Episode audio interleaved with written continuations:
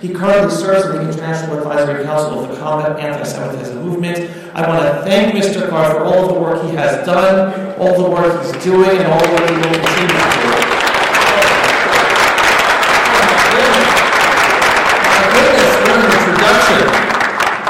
Um, well, thank you so much. Avi, thank you. How lucky are we to have you?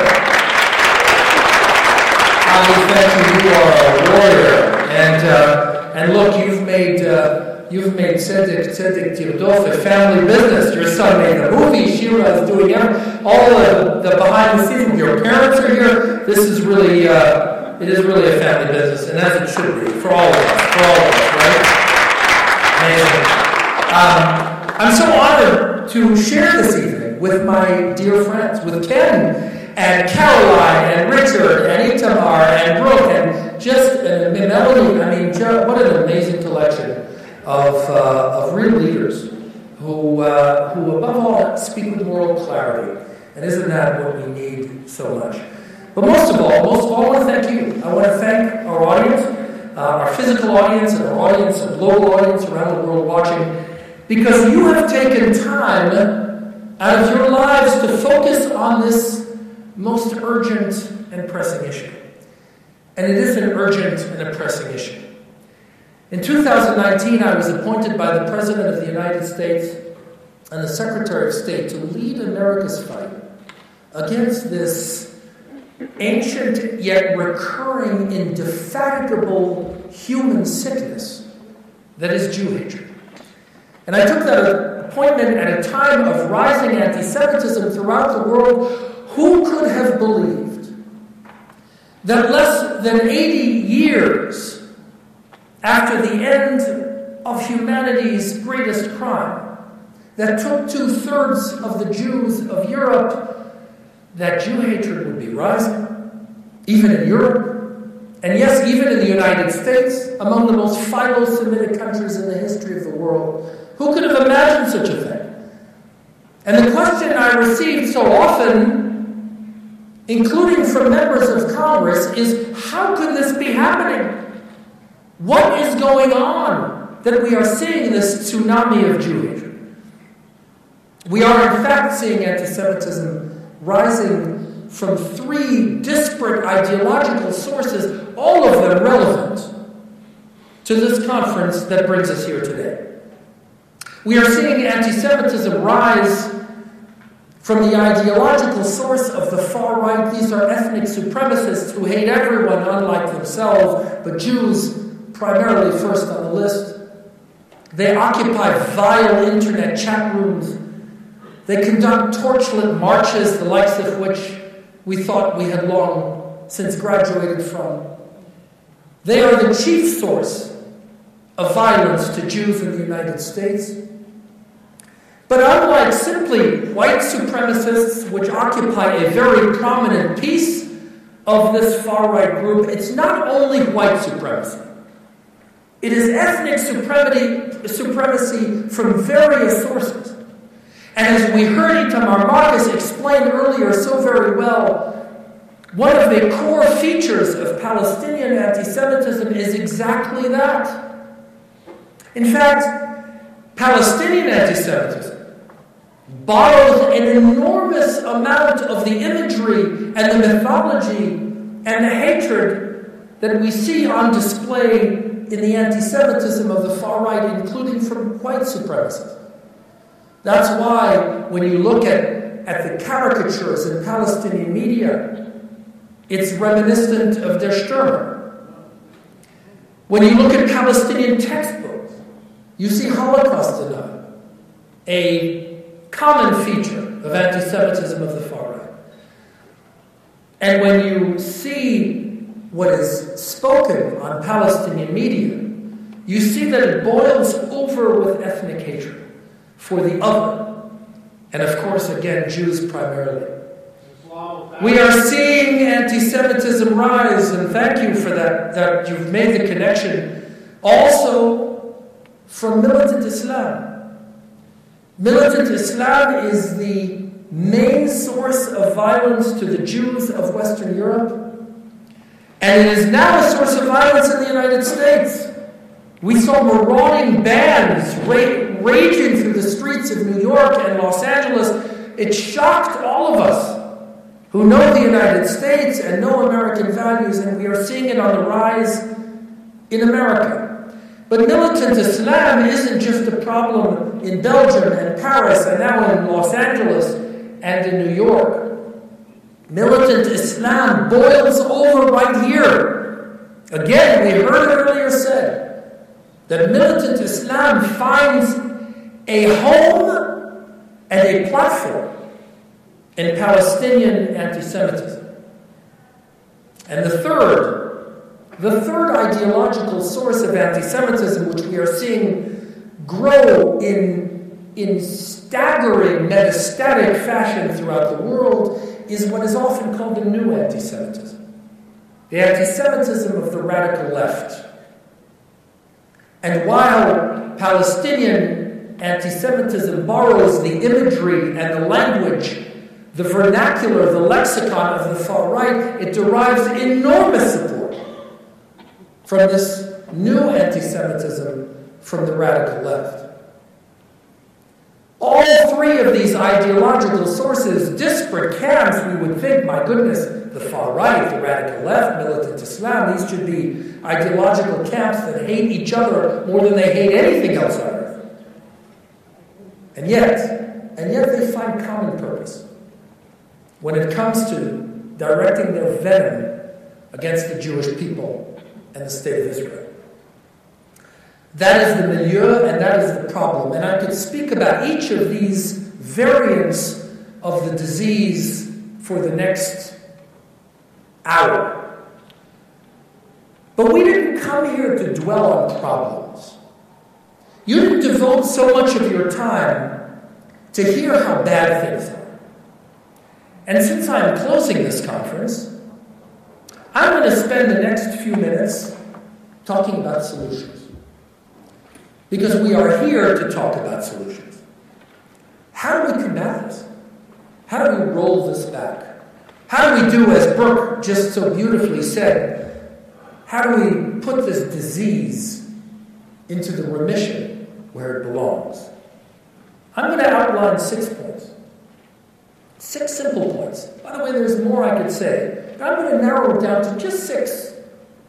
Six points that, if we truly embrace them and enact them, could be, can be game changers for us. First, first we have to tear down any distinction between anti-Zionism and anti-Semitism. Anti-Zionism doesn't sometimes lead to anti-Semitism. Anti-Zionism doesn't occasionally bleed into anti-Semitism. We have to make the case very clearly that anti-Zionism is anti-Semitism. And that's why the Secretary of State in two thousand nineteen, my former boss and one of my heroes, Mike Pompeo, stood before eighteen, yes, he deserves applause. He deserves applause. Stood before eighteen thousand activists at the AIPAC policy conference that year and said, let me go on the record. By the way, when a member of the cabinet says, let me go on the record, that means fasten your seatbelts. You're not getting a slip of the tongue here or a casual, off-the-cuff comment. You're getting United States policy. He said, let me go on the record. Anti-Zionism is anti-Semitism. And that's exactly what it is. Brooke was right in what she just said, that political Zionism started one hundred fifty years ago. But let's be very clear. Zionism wasn't created in nineteen forty-eight. Zionism didn't spring out of the first Zionist Congress. Zionism was born in Parashat Lech Lecha. Zionism found its soul when Moses led the Jewish people to the Promised Land. And Zionism was expressed in painful longing by the Babylonian captives who sat on the banks of the rivers of Babylon and said, that is what Zionism is.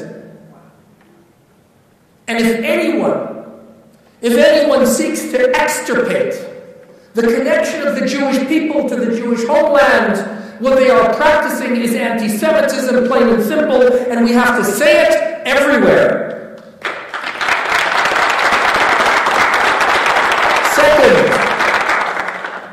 Second, we have to double down on Jewish peoplehood. This is something, sadly, that many Jews in the diaspora have forgotten. Yes, we are a religion. Yes, we have a faith in God. Yes, we are a culture. But let's not forget.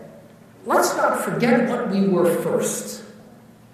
We were first Am Yisrael. And when we take the Torah out of the Aron HaKodesh every week, we say, Baruch Shem Katan Torah LeAmo Israel. We are a people. And by the way, it is by virtue of our peoplehood that we have a right to self-determination in our ancestral homeland. Religions don't get countries. Nations get countries. And if we forget the core essential identity of the Jewish people as an ethno-national people, we do ourselves a grave disservice, and we give our enemies the tools by which they can undermine our existence. This is a key point. We have to double down on Jewish peoplehood. We have to not only teach our own people that we are a people, but we have to teach the world that the Jewish people are a people. One of the chief manifestations of the anti-Semitism of the Palestinians and of the radical left, it's not only to deny our connection to the Jewish homeland, it is to deny the very character of the Jewish people as a people. To deny Jewish ethnicity. And too many Jews have joined with our enemies in undermining Jewish ethnicity. How can we possibly fight anti-Semitism if we don't know who we are? Second is double down on Jewish peoplehood. Am Yisrael. Am Yisrael Chai. We have to shout it from the rooftops. Third. Third is we have to combat all forms of anti-Semitism, all the ideology. We can't pick and choose. There are three so- ideological sources, as I've said. And you know what? If you leave two-thirds or even one-third of the tumor untreated, the patient doesn't do well. So if you're serious about combating the scourge of Jew-hatred, you have to fight it no matter what ideological clothing it wears. And that means we not only fight neo-Nazis, we not only fight the, ideo- the ideology that spawns these, these hateful terrorists, but we also have to fight the radical Marxist ideology of the left. A worldview that gives rise to anti-Semitism as clearly as B follows A. This is something that far too many Jews refuse to do.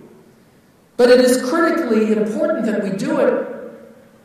Look, the ideology of the radical left holds that the world is defined through a perpetual struggle of oppressed and oppressor. Who are the oppressors? Well, they're people of privilege. And while white privilege is often cited as an, as an exemplar of privilege, white Jewish privilege is often the most noxious form of oppression in the worldview of the purveyors of this radical ideology.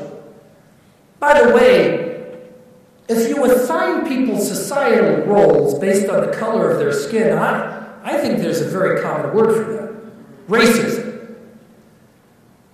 But when you call Jews privileged oppressors purely because they're Jewish and supposedly white no matter the color of their skin, well, there's a word for that too. Anti-Semitism. Let's be clear on what this is. And let's be clear about how pernicious this is. And how widespread this is. And how mainstream this is becoming. Too often we try to play the game of the purveyors of this ideology. And so I often hear it said, without, well, did you know the majority of Israel today isn't even white? The majority of, of Israel today is so-called brown people. People who come from the Middle East, Mizrahi Jews. Well, that's true, and we absolutely should point that out. I happen to be very proud of that, being an Iraqi Jew. I'm the son of a refugee from Iraq. But my goodness, does it matter? I mean, if it weren't the case that a majority of Israelis happen to come from these, from, from Arabic-speaking countries and from Middle or Middle Eastern countries, I should say, not only Arabic-speaking, Middle Eastern countries, that therefore the anti-Semitism of the radical left would be justified? You see, when we play that game, we validate a poisoned ideology that will always lead to the same place. It will always lead to the rejection of the Jewish people as a people and to the rejection of the, of the Jewish cause as being just. And so we've got to fight these ideologies. If an ideology is wrong, we should be embarrassed to stand up and say this is wrong. And that, that's whether it is a right-wing ideology or a left-wing ideology or an Islamist ideology. We have to fight all of it. And if we don't fight all of it, we're not serious about fighting any of it. Fourth, it's been said many times tonight, campuses, campuses, campuses. Our greatest treasure, my friends, is our youth, our young people. If we consign our young people to vile ideological indoctrination, what does that say about us? About our priorities? Fighting anti-Semitism in schools and campuses means, yes, protecting Jewish students from harassment and discrimination, for sure. I was very proud that our administration, the last administration, issued an executive order. President Trump issued an executive order applying Title six civil rights protections to Jewish students on campus. I was at the White House when he signed it. He looked at the camera and he said, let me make this very clear.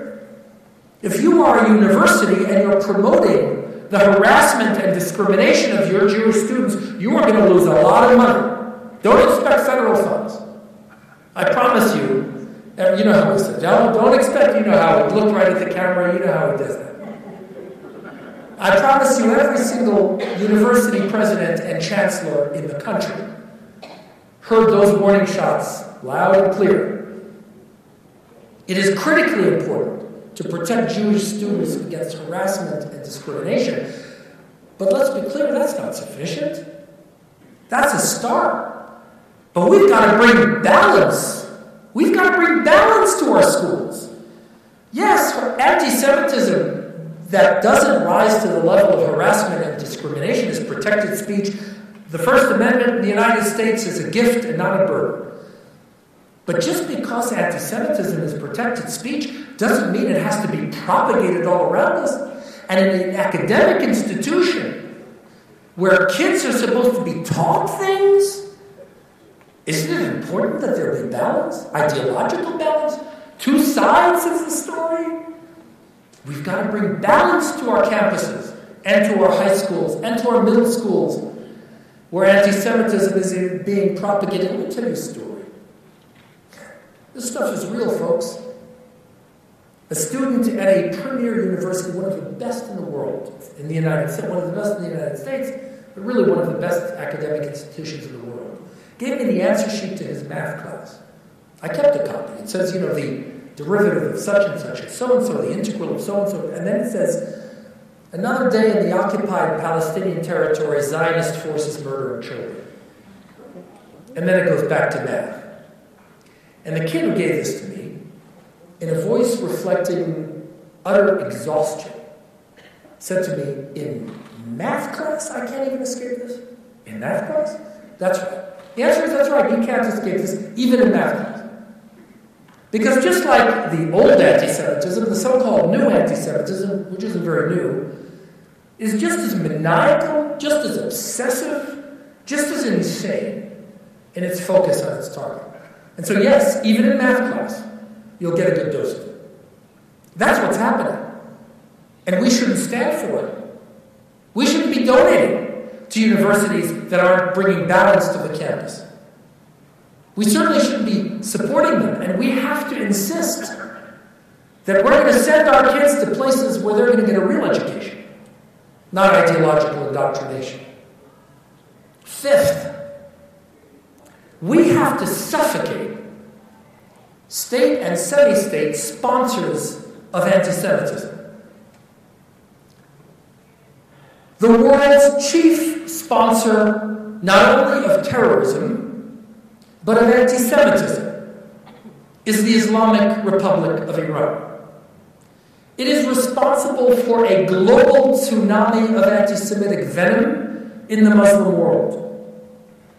And it propagates that hatred in the Arab world as well, largely through Hezbollah, which runs a network of anti-Semitic schools. Now the Islamic Republic of Iran is a chief funder and chief supporter of Palestinian anti-Semitism. Of course, Palestinian anti-Semitism stands on its own, semi-state sponsor of terrorism, the likes of which is shocking and jaw-dropping. In two thousand sixteen, the Palestinian Authority reissued textbooks that it decided to use in its schools, new editions of textbooks. I mention the date because this is before the Trump administration. So nobody can say that it was the strong policies calling out, holding accountable the Palestinians that might have prompted them to go the other way. This is before the Trump administration. twenty sixteen, they issued a new edition of their textbooks. The anti-Semitic content was worse than the previous edition. In fact, it was so bad that in Gaza, Hamas decided in Hamas schools to use P A textbooks. And you know how much they like each other. This is what's going on. And every single country that provides money and funding to the Islamic Republic of Iran or to the Palestinian Authority, when they are pushing and promoting and multiplying anti-Semitic propaganda throughout the world, is in effect collaborating in the state sponsorship of anti-Semitism. No country should be doing that. That's why the United States cut off the P A. By the way, Sweden was so appalled by Palestinian textbooks that they cut off the P A. We've got to do that now. And we've got to insist that every country in the world refuse to allow the hard-earned tax money of their populations to promote anti-Semitism throughout the world. Lastly and finally, look, you can play defense in the fight against Jew-hatred, and you have to. When you're facing a, a vicious onslaught, you've got to defend against that onslaught. But let me ask you this. Are wars won without mounting an offense? Can you even win a football game without putting an offensive team on the field? No. If you want to win a strategic victory in the fight against Jew-hatred, you've got to also go on the offense and not just defend. But how do you go on the offense? How do you go on the offense against what is at its core, what is at its core really a worldview? An idea, I would argue, a spiritual sickness. You go on the offense against that by affirmatively, by proactively driving a Philo-Semitic narrative that breeds an appreciation of and an understanding of the breathtaking story of the Jewish people, the biblical story of the Jews and the values of Judaism that have shaped civilization. You cannot tell the story of France, or of Germany, or England, or Poland, or Russia, without talking about the Jewish story in these countries. When I was special envoy, I had the great honor of working with our interlocutors in Germany, who in two thousand nineteen, we were ready for this, two thousand twenty actually, commemorated, was delayed then because of COVID, but commemorated, you ready for this? one thousand seven hundred years of Jewish history seventeen hundred years. And so I asked our German interlocutors, what are we doing so that every kid in every classroom, in every city, in the Federal Republic of Germany knows that it's seventeen hundred years, and not only the number seventeen hundred, but a little bit about the content, about the breathtaking contributions of the Jewish people to Germany. And by the way, vice versa. I asked the question, I said, how many German kids know that the vernacular language of Ashkenazi Judaism from Russia to England is a form of German?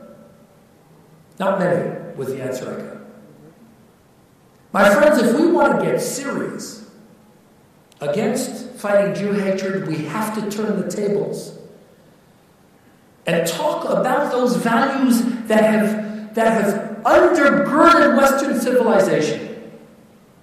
Ken, I think you know a little bit about this, about how we save the West. Philo-Semitism. In the United States, and I say this, I know we have a global audience, but, but there are many Americans in the room. In the United States, for forty-three years, every single president of the United States, every year, has declared a period of time for celebrating Jewish contributions to the United States. It used to be Jewish Heritage Week, and since two thousand sixteen, it's been Jewish American Heritage Month. It's every May, and by the way, May was chosen because of Yom Ha'atzmaut. No, no kidding. In fact, when it was Jewish Heritage Week, it would move between April and May, always the week of Yom Ha'atzmaut. It's a staggering fact. For those of you who are Americans in the room, did you know this? I bet you didn't. I spoke, I spoke all over the United States in front of American audiences, including Jewish leaders, who would look at me with blank stares. Now I'd say, well, okay, well, let me ask you this. Have you heard of Black History Month? Oh, yes, everyone says, we've heard of Black History Month, of course. You know why? Well, because there's content. Airports are decorated. Netflix has programs. Every school has, has a curriculum that is actually talked about in classrooms. But you know, it's not the fault of the president that Jewish American Heritage Month has little content. It's the fault of the Jewish community. It's our job to inject content into a presidentially declared celebration of our own heritage. And we haven't done too good a job of it. I'm happy to say that through the efforts of my team, the special envoy team when I was in government, and through the efforts of the Combat Anti-Semitism movement on whose board I serve, that is changing in a big way. This year, one hundred thirty cities, one hundred thirty mayors have acknowledged Jewish American Heritage Month. Every single Republican governor signed a joint statement acknowledging Jewish American Heritage Month. Many Democratic governors have declared Jewish American months for their state, sometimes in major events in the City Hall. What we're doing is federalizing Jewish American Heritage Month to bring it down to where the rubber meets the road, the place where educational policy is created, where law enforcement training happens. And this is an amazing national revolution in the recognition of Jewish American Heritage Month is only the first step. The next step will be curriculum, so that we teach that Jewish peoplehood is real, that the Jewish connection to the Jewish homeland is eternal, that the Jewish capital has been eternal and undivisible since the time of King David. Thank you for opening this conference with that, Avi. That the Founding Fathers of the United States based the founding of America on Jewish values. That Hebrew was actively considered to become the official language of the United States of America because to that extent did the Founding Fathers of America embrace the Jewish story and the biblical values. We need to be doing this in the United States and in every country around the world. We all need to celebrate Jewish heritage. And then you know what happens? Not only do we strengthen the Jewish people Not only do we remind our non-Jewish friends of their own values at a time when Western values are under attack, but then we get to define the anti-Semites of the world. Instead of only talking about Jew-hatred and the Holocaust and allowing the haters of our people to define us, we get to define them as standing against all of those miraculous things that we brought to the world, the decency, the goodness, God, and a global standard of ethics. And then, and then we really get to put this disease into remission. My friends, we have begun the month of Tammuz. And as you know, we are approaching Shvatzim B'Tammuz, and then a few weeks later, Tisha B'Av. And we learned that we lost the second temple because of Si'at Chinam. The inability of our own people to come together, embrace our mission, our reason for being in this world, our heritage, our history, and in fact to embrace the godly mission for which we were chosen. It is my prayer that through the work of remarkable leaders like you, Avi, through the work of remarkable leaders, the likes of which we have heard during this, during this conference, and audiences like you who deeply care about this problem and want to make a difference, it is my prayer that in these next few weeks, we will put aside all division, we will put aside those things that force us apart, and we will together, together embrace our journey, embrace our connection to our history and our God and our homeland, and together build Tikkun Olam B'Malchut Shaddai, and that better world, that better world that our children and grandchildren so richly deserve. Thank you so very much for all that you do. Thank you for having me, and it was an honor to spend the day with you. Thank you.